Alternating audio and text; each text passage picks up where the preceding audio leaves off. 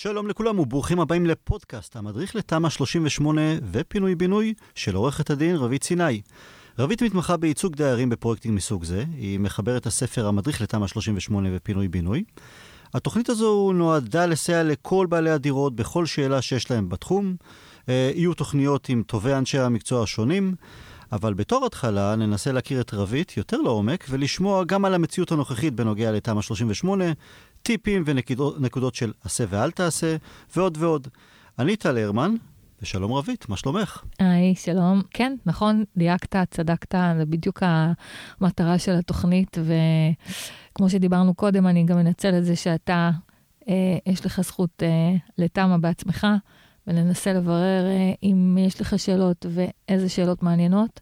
אה, אבל אני כאן רוצה להגיד שהמדריך הזה, שבאמת אה, לפני... אה, חודשיים יצא ונמכר גם בחנויות של סטימצקי וגם דרך האתר.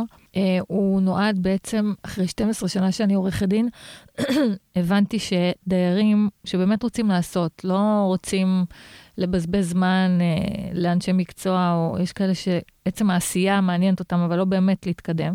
אז אלה שבאמת רוצים להתקדם, uh, אין להם הרבה ידע בתחום, אין להם הרבה אה, ידע לאיך אנחנו מתקדמים, כי באמת יש כל כך הרבה חברות וכל כך הרבה יזמים וכל כך הרבה הצעות וכל כך הרבה עורכי דין.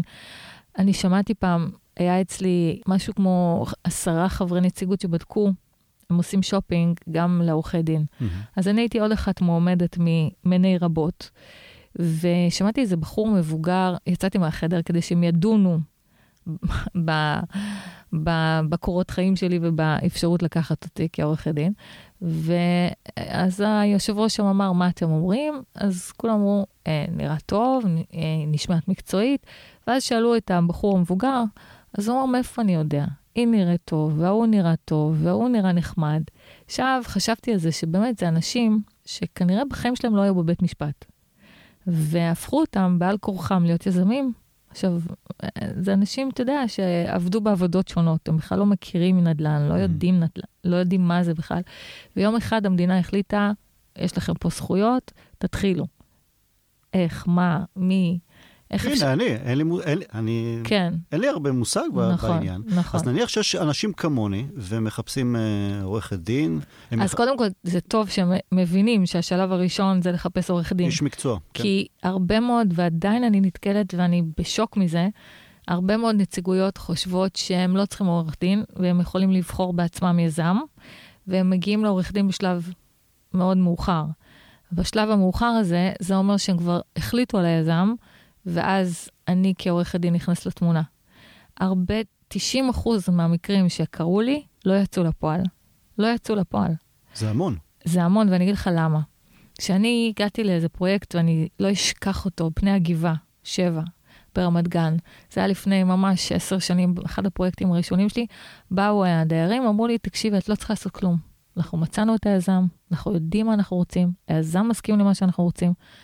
אמרתי, וואלה, אני באמת הייתי בשוק, אבל אמרתי, אני לא מתערבת מבחינה מסחרית. אם יש הצעה ויש קיבול, הכל טוב, נתקדם להסכם.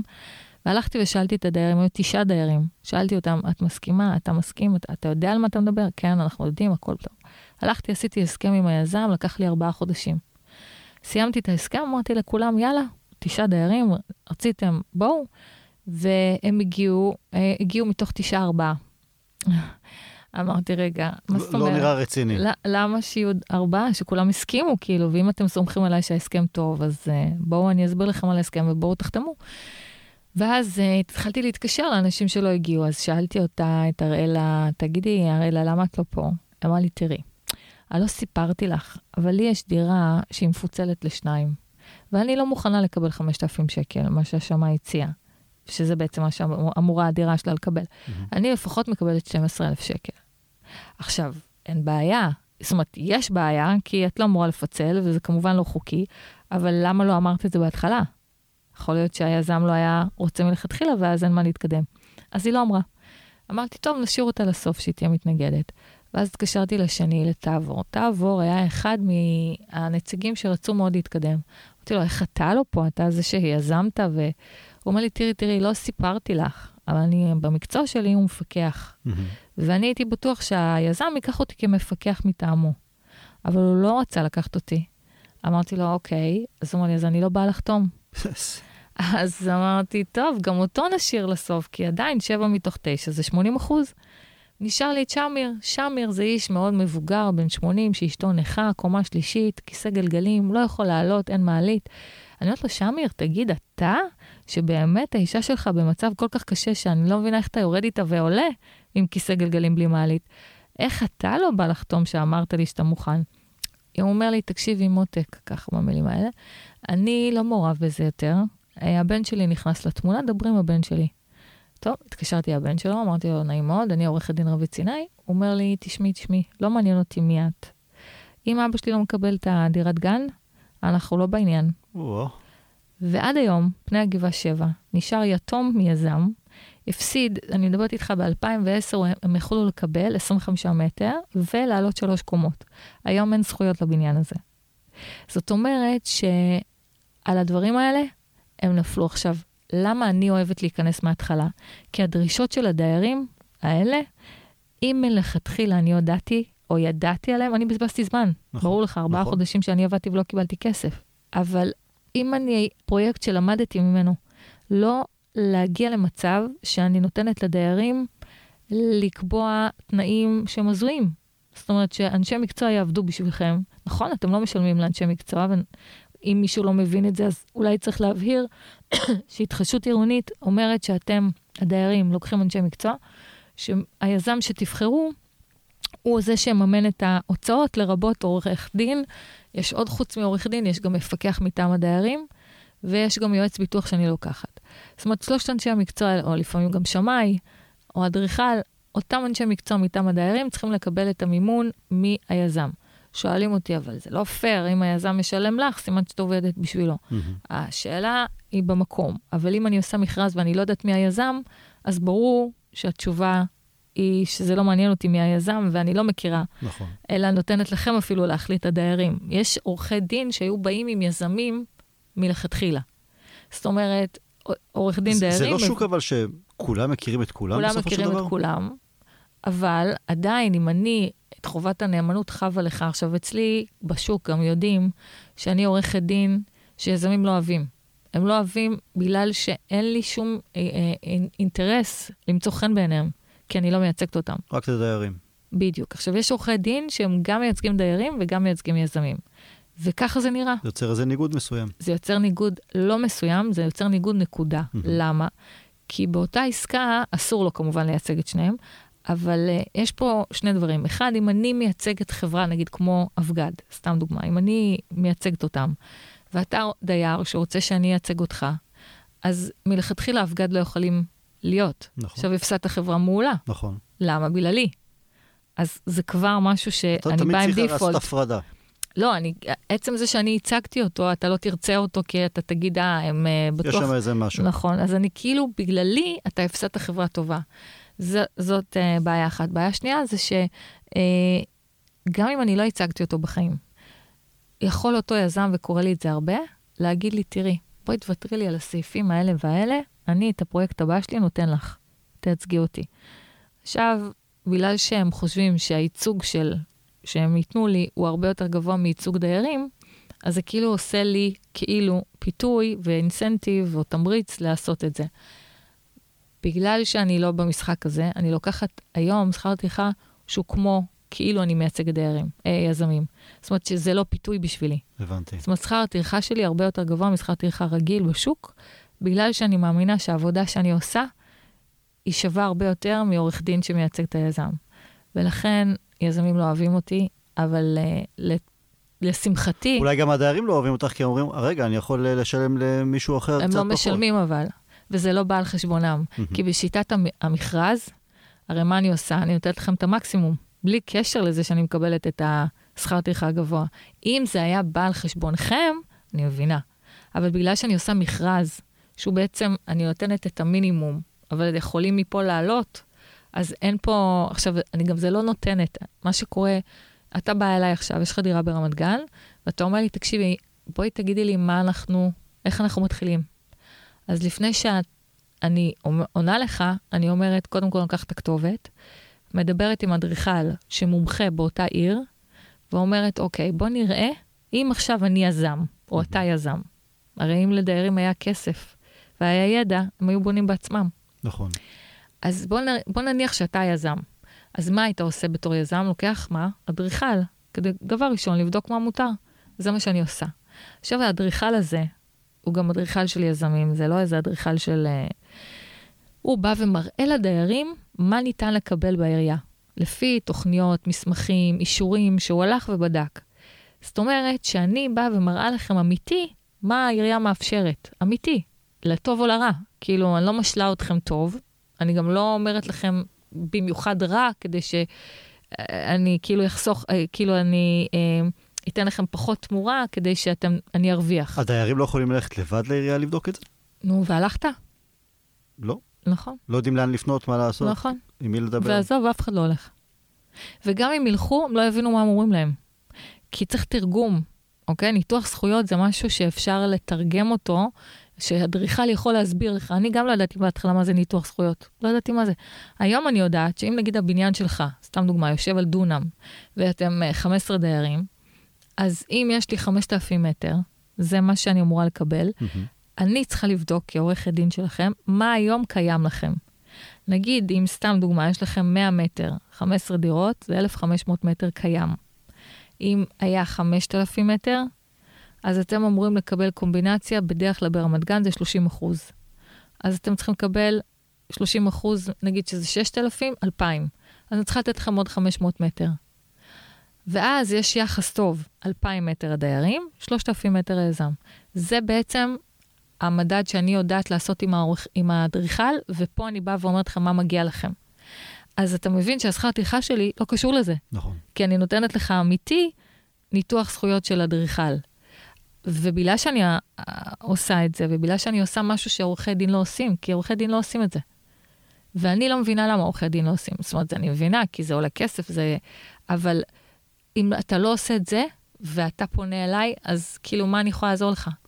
אז בעצם אם אני רוצה, אז לא כדאי לי לפנות קודם ליזם לפני שאני מקבל נתונים נכון, כלשהם מהעירייה. נכון, כי יזם יכול להגיד לך, ואני נתקלתי בהרבה מאוד יזמים, קודם כל, ההצעה שאני נתקלת בה כמעט כל הזמן זה כ. המילה כ. מה זה כ? תוספת של כ-25 מטר. עכשיו, המילה כ יכולה להיות גם אפס. כשאתה מקבל הצעה ואתה רואה 25 מטר, זה קוסם לך. אבל המילה, האות כ... זה נתון לפרשנות מסוימת. נכון.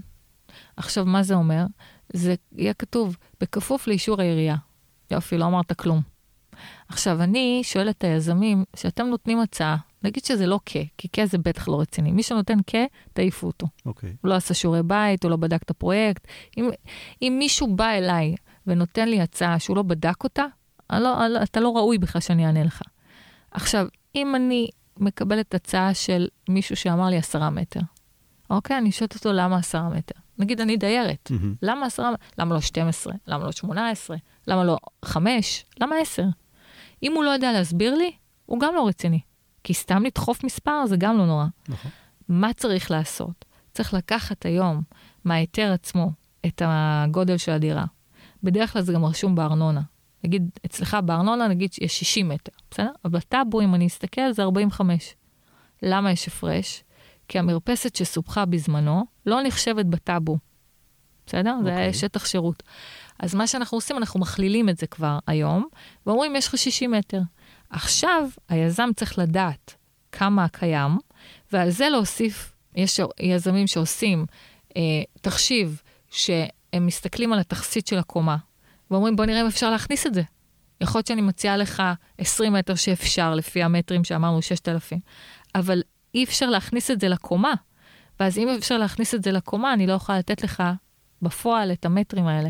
כי הבניין יהיה כזה שאני לא אוכל להכניס את המטרים שאני יכולה לתת. אז הפתרון שלי כעורכת דין, אין בעיה, אל תיתן לי את זה במטרים, תן לי את זה כפיצוי. כי זה לא פייר שבגלל שאין לך מטרים לבנות, אתה לא תפצה אותי נכון. על מה נכון. שמגיע לי כלכלית. נכון. אז uh, זה מאוד חשוב. ועורך דין, זה למעשה לא בכלל עורך דין. לכן השכר טרחה, זה נכון שעורכי דין לוקחים X כי הם עושים הסכם. אני בהסכם בכלל לא... עד שאתה מגיע להסכם, ההסכם זה הסוף מבחינתי. ההסכם זה הסוף, כי אז אתה יודע שהאדריכל היה בעירייה, אתה יודע מה אתה מקבל, אתה יודע למה אתה מקבל, אין לך יותר דרישות למשהו מעבר, כי אתה מבין שזה לא יתקדם אם זה יהיה משהו מעבר. ואז, אחרי כל התיאום ציפיות בין הדיירים, אנחנו יוצאים לדרך. זאת אומרת, אם אין לי תיאום ציפיות בין דיירים, אני לא יוצאת. בואי נדבר באמת על התיאום ציפיות של הדיירים, כי אם זה בניין גדול, אז uh, כל אחד יכול לנסות להביא יזם משלו. כי הוא דיבר עם מישהו, קיבל הבטחות כאלה, כן, השכן מהקומה הרביעית ו... קיבל אה, הבטחות אחרות. איך אני מתמודדת עם זה? כן. אז קודם כל, אנחנו, אני מציעה לנציגות שהיא בעצם בוחרת בי את השיטה שאני עובדת, ואם השיטה לא מתאימה, אנחנו לא עובדים ביחד. והשיטה שלי אומרת ככה, אנחנו הולכים, כמו שאמרתי לאדריכל, יודעים מה אנחנו אמורים לקבל. לפי זה עושים הסכם. ההסכם הזה הוא מבוסס על עשרות שנים שאני עורכת דין, ואני יודעת שההסכם הזה עבר לא מעט יזמים.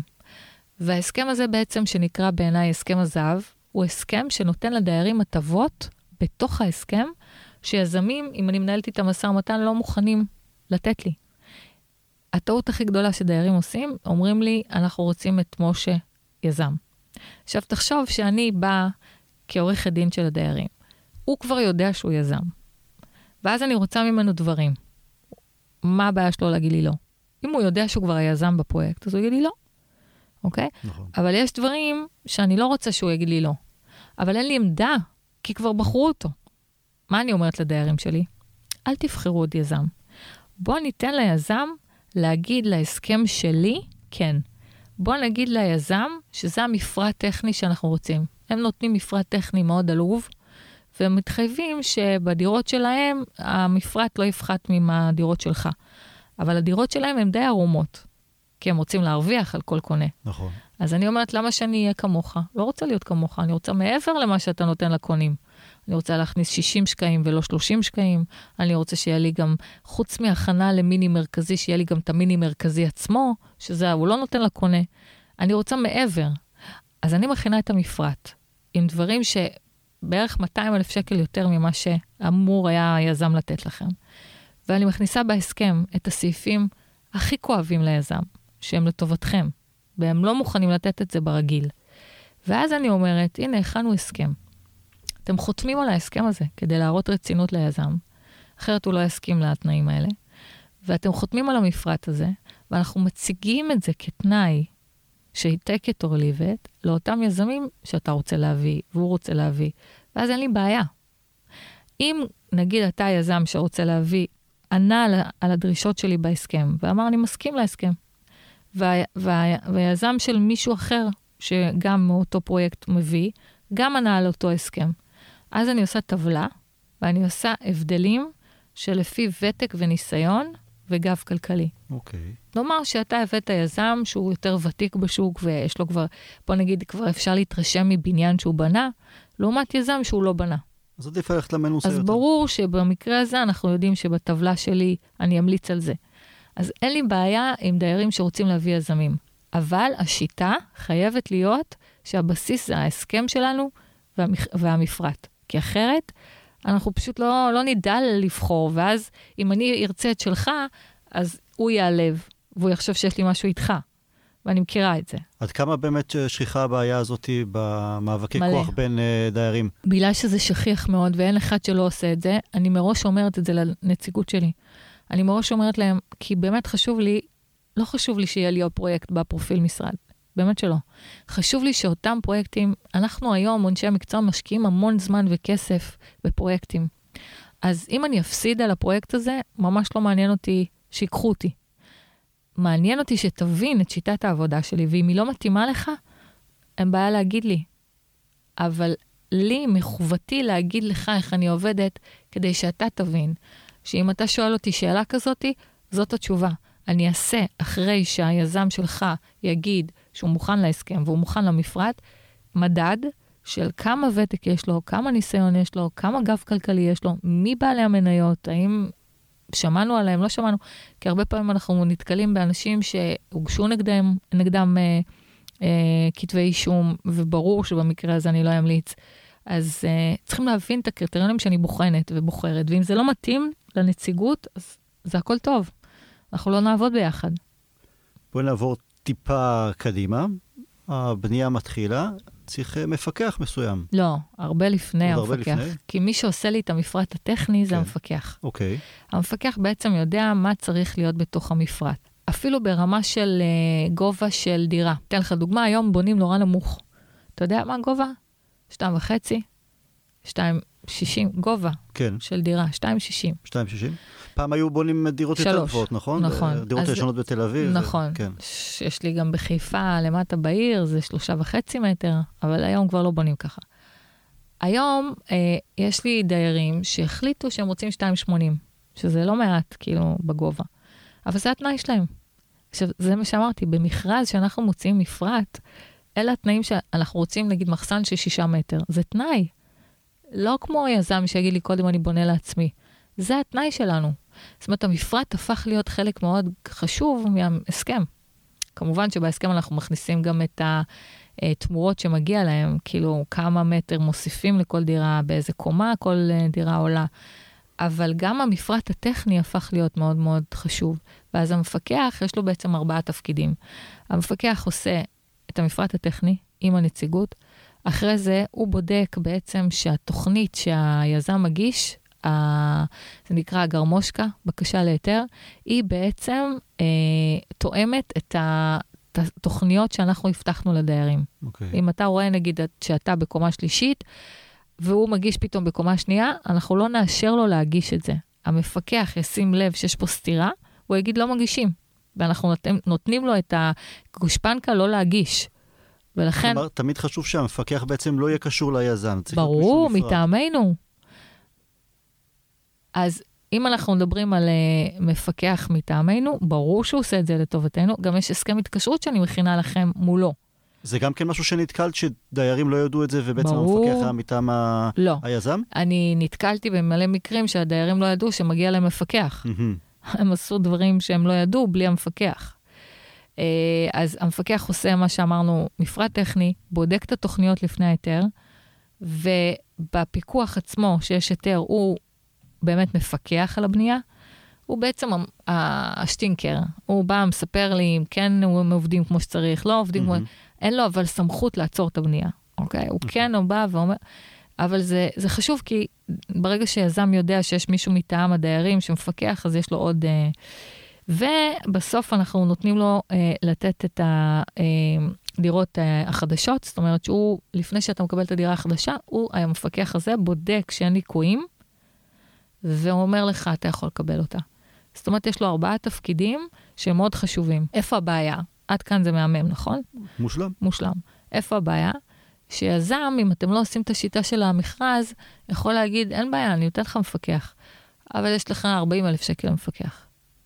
ואז ברור לך שאף מפקח לא יעשה את מה שאמרתי, בסדר? אוקיי. 40 אלף שקל זה בקושי לפקח על האתר בנייה בשנתיים, אבל בטח לא את התפקידים האחרים. נכון. מה שאני התכוונתי זה שכר טרחה של לפחות 150-170 אלף שקל. ושוב, רק במסגרת של מכרז אפשר לקבל את זה. כי אם אתם תלכו ליזם, תגידו, אנחנו רוצים uh, מפקח, הוא יגיד, אז אתם רוצים, לא נותן. אבל ברגע שיש מכרז וכמה יזמים מתמודדים על הפרויקט הזה, התפקיד שלי כעורכת דין, לעשות את הפרויקט הזה אטרקטיבי. ברגע שאני יוצרת ביקוש לפרויקט, אתם על הסוס. אני מבין. אתה מבין? כי היום, נגיד, בלעדיי, הפרויקט הוא לא מבוקש. הוא לא מעניין. איך אני יוצרת ביקוש? אחד, אני עושה הסכם חתום. אתה יודע מה זה בשביל יזם הסכם חתום? זה כמו שאתה במדבר ואתה רואה פתאום מכונה של אה, קולה. כן. זה הסכם חתום. זה מה שאנחנו יודעים שיזמים נתקלים בחוסר ודאות עם דיירים, יכולים, כמו שאמרתי לך בפני הגבעה 7, היזם הזה היה בטוח שיש לו חתימה בשנייה וחצי. אבל אז פתאום צצים מלא דברים. עכשיו, אתה אומר, איך זה יכול להיות? ברגע שהם רואים הסכם חתום, הם פתאום, גם אם הפרויקט לא עניין אותם, פתאום הוא מעניין. דבר שני, אני יוצרת עוד אה, מצב של למשל בניין סמוך מצטרף אלינו. ואז כבר כוח. זה לא בניין אחד, זה שניים. אז עוד יותר יש ביקוש. אז עוד יותר אנחנו יכולים להכניס דרישות שהן קצת יותר בשמיים. ואז בכלל המצב שלכם, אתם תמיד צריכים להיות על, על העליונה. אף פעם לא במצב שהיזם הוא מי שקובע, אלא אתם, אתם כבעלי דירות צריכים לקבוע. הרבה פעמים אתם לא יודעים איך, ולכן איש מקצוע נכון ומתאים צריך להנחות אתכם. הזכרת בניין ועוד בניין, וגם הזכרת שאני גם במקרה באמת מרמת גן. ורמת גן עד לפני כמה שנים הייתה, אני לא יודע אם הבירה של... הבירה. ש, עיר הבירה של התאמות. יש ראש עיר חדש, אומנם בדיוק שנה אחרי, כרמל שאמה, והבנתי שיש איזה קאט לפרויקטים הללו. לצערי הרב. קודם כל, למה? אני, אני עכשיו מנסה לחשוב מבחינת נוחות של דייר, שברחוב לידו אולי עושים uh, כמה פרויקטים. עזבי את הרעש ואת הכל, פתאום זה צפוף, פתאום אני אומר, זה פקקים, כי... זה מה שהוא אומר, כמה שמה. זה לא, זה לא קורה גם בפועל? כלומר, בניין שהיה בין ארבע קומות, אומר... הופך להיות בניין בין שש קומות, נכון. שני בניינים באותו רחוב, זה יותר מכוניות, זה יותר צפיפות, זה יותר פקקים. יכול להיות שזה גם סוג של התנגדות של תושבים אחרים. כרמל שאמה נבחר בגלל שהוא טוען שמה שקרה, בגלל שחיים כהן וקודמיו נתנו זכויות של תמ"א, זה שזה גומר, ולא רק גומר את העיר מבחינת הגירעון התקציבי שלה, כי מה קורה? היזם מכפיל פי שלוש את האוכלוסייה, והולך. לא מעניין אותו מה קורה בעיר. נכון. בא כרמל שאמה, אומר, רגע, שנייה, אתה מכפיל פי שלוש, אין לנו פה בתי ספר, אין לנו פה אה, תחבורה, אין לנו פה את כל התשתיות שאנחנו צריכים לפי שלוש, ואתה משאיר אותנו, את העירייה, לבנות את זה? ממש לא. אז אם אתם רוצים, היזמים והדיירים, לעשות אה, בניינים חדשים, אין בעיה, אני נותן לכם, בכפוף לזה שאתם תבנו לי בתי ספר, תשתיות, אה, ואז... אף אחד לא יהיה מוכן לזה. אז זה מה שקורה, שיש מתחמים של פינוי-בינוי, שאין דבר כזה. הזכות שלך כיזם לבנות במתחם של פינוי-בינוי, היא שאתה יודע שיש פה מטלה ציבורית. אין, בכל הפרויקטים של פינוי-בינוי יש מטלה ציבורית לעירייה. זה המס שהיא גובה. מה עשו העיריות? עשו מעבר למטלה הציבורית, שזה בית ספר או בית כנסת או whatever, הם באו ואמרו, מעבר למטלה הציבורית, אנחנו רוצים שאתם תעשו גם מסחרי וגם משרדים. בעצם הם על זה גובים ארנונה שיכולה לשרת את הדיירים. כי, אה, אתה יודע, עירייה, אה, עיריית הרצליה למשל היא מאוד אה, עשירה, בגלל המרכז המסחרי, כי יש לנו את ה... הרצליה פיתוח. את הרצליה פיתוח ואת כל התעשייה. ובעצם זה מה שמכניס לעיר את, ה, את מרבית הכסף. לרמת גן אין, אין את הבורסה ואת... זה לא מספיק, לא, לא, לא מספיק, וזה לא מתקרב. ובגלל זה אני אומרת לך, כל בניין חדש היום, ויש לי לא מעט בניינים ברמת גן, הם מחייבים אותנו ב-25% מסחרי ומשרדים. אגב, הם רוצים גם לערב את המשרדים בתוך המגורים, משהו שלא היה. להוציא את הבורסה מהמקום הזה של התעשייה ולהכניס את זה לאזורי מגורים. עכשיו, מה מצחיק אותי? שהדיירים באים ואומרים, אנחנו לא רוצים. אוקיי, מה זה עוזר שאתם לא רוצים? כאילו, מי שואל אתכם, mm-hmm. האם העירייה באמת מעניין אותה מה אתם רוצים או לא? העירייה באה ואומרת, אתם רוצים גובה? אתם רוצים בניינים חד... חדשים? זה התנאי שלי. אתם לא רוצים, הכל טוב. אתם לא תקבלו. ההיתר מותנה בדברים האלה. ודיירים צריכים להבין שהעירייה קובעת, ולא הדיירים, לא עורך דין ולא היזם, רק העירייה קובעת. ואם העירייה קובעת, בגלל מה שאמרת, הוא לא נותן היום לעשות בניינים בודדים, כי הוא רוצה את התשתית. ומתחם נותן לו את התשתית. עכשיו, מה הוא לא מבין? שלך תחתים עכשיו עוד שלושה בניינים. כי מה באים אליי לעירייה? יש לי נגיד בניין אחד בגפן 20, mm-hmm. ואנחנו מתים לצאת לדרך, כולם חתמו. אבל הם אמרו לי, את לא יכולה, את צריכה להחתים עוד ארבעה בניינים. לקח לי שלוש שנים, בניין אחד. אז מה שאתם אומרים עכשיו, זה עוד עשר שנים, אם בכלל. זה לא הגיוני.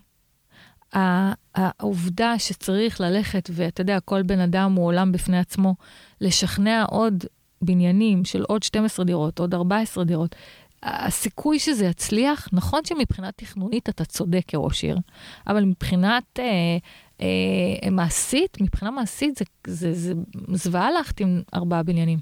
בטח לא בסדר גודל של שנה-שנתיים. זה לוקח שנים. הבעיות של רמת גן או הקשיים שעיריית רמת גן אה, מפעילה, זה זהה למקומות אחרים, או כל עיר וכל ראש עיר עם השטיקים משלו? אז קודם כל, הם לאט לאט מבינים שיש להם אותן בעיות, וגם uh, ראש עיריית גבעתיים, כמו ראש עיריית uh, רמת גן, אומר אותו דבר. Uh, גם הוא יוצר מתחמים, מה שכאן אנחנו רואים השנה זה שיש לנו יותר ודאות להבין באיזה רחוב אפשר לעשות ובאיזה רחוב, למשל בגבעתיים, עדיין יש רחובות שאפשר לעשות תמ"א 38 הריסה ובנייה. כי אה, למשל בגבעתיים יש את הגובה של, אה, אה, שאי אפשר לבנות לגובה במקום של מצפה הכוכבים למשל, אי אפשר אה, לעלות. לא לחסום, כן. נכון. אז שם הוא נותן לעשות uh, עד uh, שש קומות, שבע קומות, אבל לא מגדלים של פינוי-בינוי. ויש אזורים שהוא לא מאפשר את התמ"א, לא חיזוק ולא הריסה, כי פה הוא אומר, זה מתאים למתחמים של פינוי-בינוי. אז, אז כן, אנחנו רואים את זה בערים אחרות. אני כעורכת דין, אני אומרת לך עוד פעם, אני מיואשת, כי שסוף סוף הדיירים שלי בבניין אחד יודעים מה הם מקבלים ומה הם רוצים, באו וכפו עלינו פינוי-בינוי, וזה לה, עכשיו להתחיל מההתחלה. מה שסיכמנו, מה שסגרנו, כבר לא רלוונטי. לא קל. לא קל. תגידי, רבית, אה, עד מתי תמ"א 38? כי עד כמה שאני יודע, במאי 2020 בעצם... נכון, 22 אמורים... אה, 22. כן, אוקיי. שלוש שנים. כן. אה, אני אומרת בכל ערוץ תקשורת ת, לדיירים, עזבו את כל השטויות מסביב, תתחילו, קיבלתם פה מתנה, שהלוואי ולי הייתה את המתנה הזאת. אומרים תמיד הסנדלר הולך יחף. הלוואי ולי הייתה דירה ישנה, שהייתי יכולה להשביח, כי במקרה הזה, זה ממש לקבל מאות אלפי שקלים מהמדינה, שאני אף פעם לא קיבלתי, תמיד שילמתי. ופה, אם אתה לא תנצל את זה, והיה מקרה מאוד uh, כואב, שעבדתי על uh, בניין לא רחוק ממך, עם 19 דיירים, ובסוף, בסוף, בסוף הגענו ל-80 אחוז, ואז עלה ראש העיר ופיתל לנו את ה... כבר הגענו לחתימות, כבר הגענו, לס... כאילו זהו, ידענו ש... ואז ממש יום שקבענו בו חתימה על ההסכם, על המפרט, היזם בסוף קיבל את התנאים שלנו, ומצאנו, אתה יודע, את כל מי שסירב, שכנענו אותו לחתום, ואז קם לשם אמר, אני לא נותן באזור הזה בניין בודד. אז אותם דיירים שהתעכבו חצי שנה, הפסידו היום, הפסידו, אני אומרת, אה, השבחה של מיליון שקל. וואו. כי היום אנחנו יודעים שהדירה הזאת שווה נגיד מיליון שקל, מיליון 200, נגיד מיליון וחצי, היא תהיה שתיים וחצי, כי הגדלנו בעוד ממ"ד והגדלנו בקומות. ו... ואני אומרת, האם זה היה שווה את זה? המריבות על כלום עם כלום. נגיד שהוא אין מחסנים, אוקיי, תתקדמו, אז אין מחסנים, מחסן זה לא, זה לא משהו... ואני חושבת שאם הייתי נותנת לך מפתח היום, ואומרת לך ככה, יש לך דירה חדשה פה מעבר לכביש, אתה היית מתווכח איתי אם יש מחסן או אין מחסן? ממש לא. והיית אומר לי, לא, אם אין מחסן, אני לא לוקח את המפתח. אתה לא, אתה לא קונה דירה, בוחר דירה לפי אם יש מחסן או אין. אתה גם לא קונה פה, אתה מקבל. מקבל. אז אני אומרת, אה, באיזה סרט דיירים חיים שהם עכשיו יכולים בלוקסוס. עכשיו, היו לנו ימים לא קלים ברמת הבטיחות, ואין ממ"דים, אנחנו יודעים שמכל דבר שקרה לנו עד היום, הממ"דים הצילו אנשים. ממש ברמה של חיים ומוות. אז איך היום אתם כדיירים אה, מתחרבשים על דברים שהם לא רלוונטיים בכלל, ולקחת היום את השלוש שנים, שזה חלון ההזדמנויות היחיד שלכם, לטוס עליו. לקחת איש מקצוע טוב, שיודע להוביל אתכם נכון, שיודע לתת לכם את המקסימום, תוך כדי באמת הבנה של מה מגיע לכם, כמו עם האדריכל, ולבחור יזם שהוא יזם רציני וטוב, שעשה ומתמחה.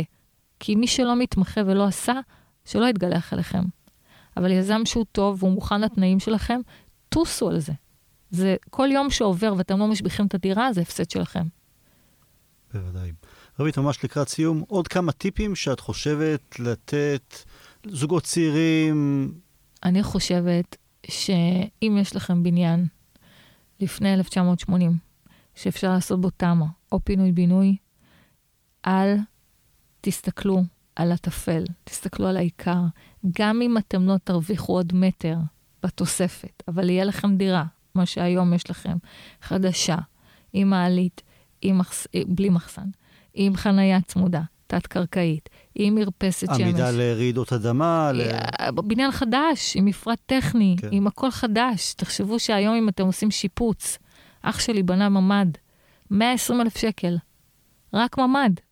וזה להוציא היתר, וזה להתעסק עם אדריכל, וזה להתעסק עם קבלנים, וזה בתוך הבית לבנות, וזה סיוט. אתם מקבלים את זה חינם, תנצלו את זה. אל תנסו, כמו היהודים, הישראלים, ש... להרוויח את הכל. להרוויח אה, יותר. כן. אל תנסו, לאכול את העוגה. ולהשאיר אותה שלמה. בדיוק. רבית, תודה רבה. זה תודה היה הפרק- לך. היה הפרק הראשון של הפודקאסט שלך, ובתוכנית הבאה, כן, אנחנו נעשה אה, מי שיחה עם? אה, צורי בר, שהוא אה, מנכ"ל אה, אה, שיותר נכון, מנכ"ל משותף אבגד בניין וסביבה בע"מ, ובעצם אנחנו נבין ממנו כיזם מה חשוב לו, איך הוא רואה את הפרויקטים, וכן, קצת אינטראקציה גם בין אה, יזם לעורך נכון, הדין. נכון, כן. נכון. מעולה. יופי, המון תודה, נהניתי. נשתמע. תודה. גם אני. ביי. ביי.